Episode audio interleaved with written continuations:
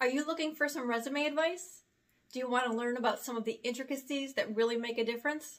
This episode is for you.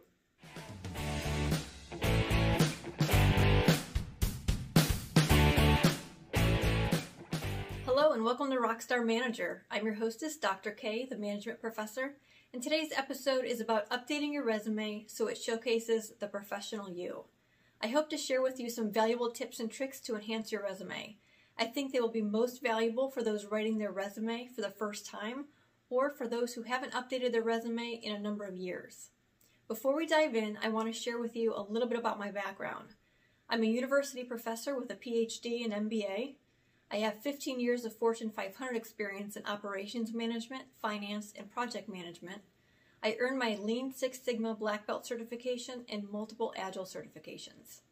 I managed teams around the world, reviewed well over 1,000 resumes, and conducted hundreds of interviews. Additionally, I've given more than 20 resume or interview related talks. Here, I hope to share some tips that interviewers notice while interviewing candidates, particularly, particularly from their resume. First, on your resume, list the jobs with the most current position at the top and list them in descending order, with the most current role first. Within each role, list your most important responsibilities, followed by lesser responsibilities. Include the dates of each position held, but only month and year, and I would note this on the same line as your job title, all the way to the right up against the margin. Pay attention to the verb tense that you use. You want to use present tense verbs for current jobs and past tense verbs for jobs in the past.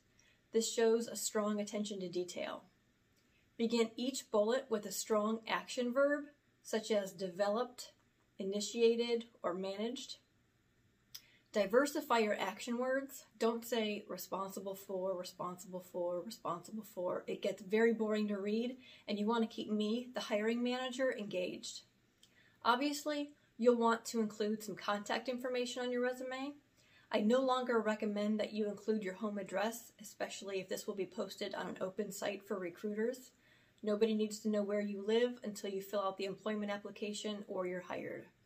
However, be sure to provide a professional email address, not thebeerguy at gmail.com. Think about it. If if you owned your own business and you put your blood, sweat, and tears into something, do you want to hire the beer guy? Maybe unless you're in a beer business. In general, keep it to one page and be efficient with your words.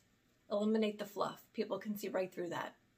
Use adjectives that actually describe you rather than what you think sounds good.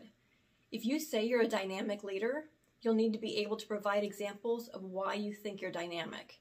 In fact, an interview an interviewer may ask about your dynamic leadership skills and how others would describe you, including your references. So be prepared. You want to cater your resume to the career you want and not just any job you can get. So take the time to write multiple drafts and seek feedback to get it right. Be descriptive in each bullet.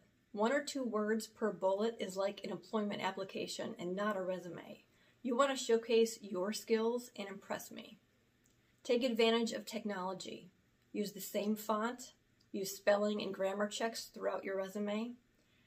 Unless it's a creative type of position, don't use color and don't add pictures. You want to keep it 100% professional.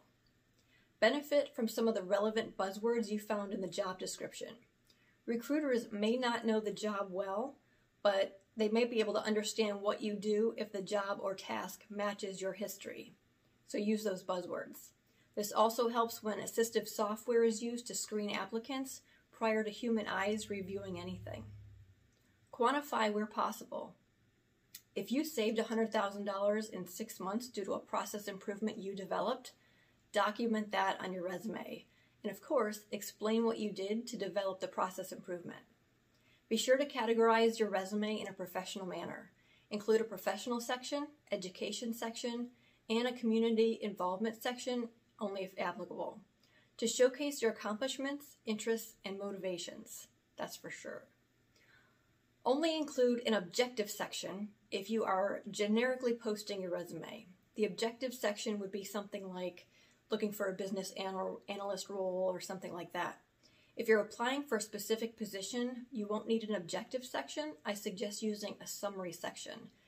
So this is going to highlight your experience and or your achievements specific to the job that you're applying for. There's no need to say references available upon request. If an organization wants to hire you, they will ask. If you list your references, they may call your references prior to notifying you to see if you've actually told them about the position for which you're applying and test how prepared they are to intelligently answer questions about your skills. Finally, have someone read over your resume before submitting it to eliminate unnecessary questions up front. Make sure it looks professional and ensures what you wrote makes sense. If you're interested in learning more about related managerial topics, you can find my book, Rockstar Manager from Theory to Practice at Barnes & Noble. Thanks for your time. Be your best you and be a rockstar manager.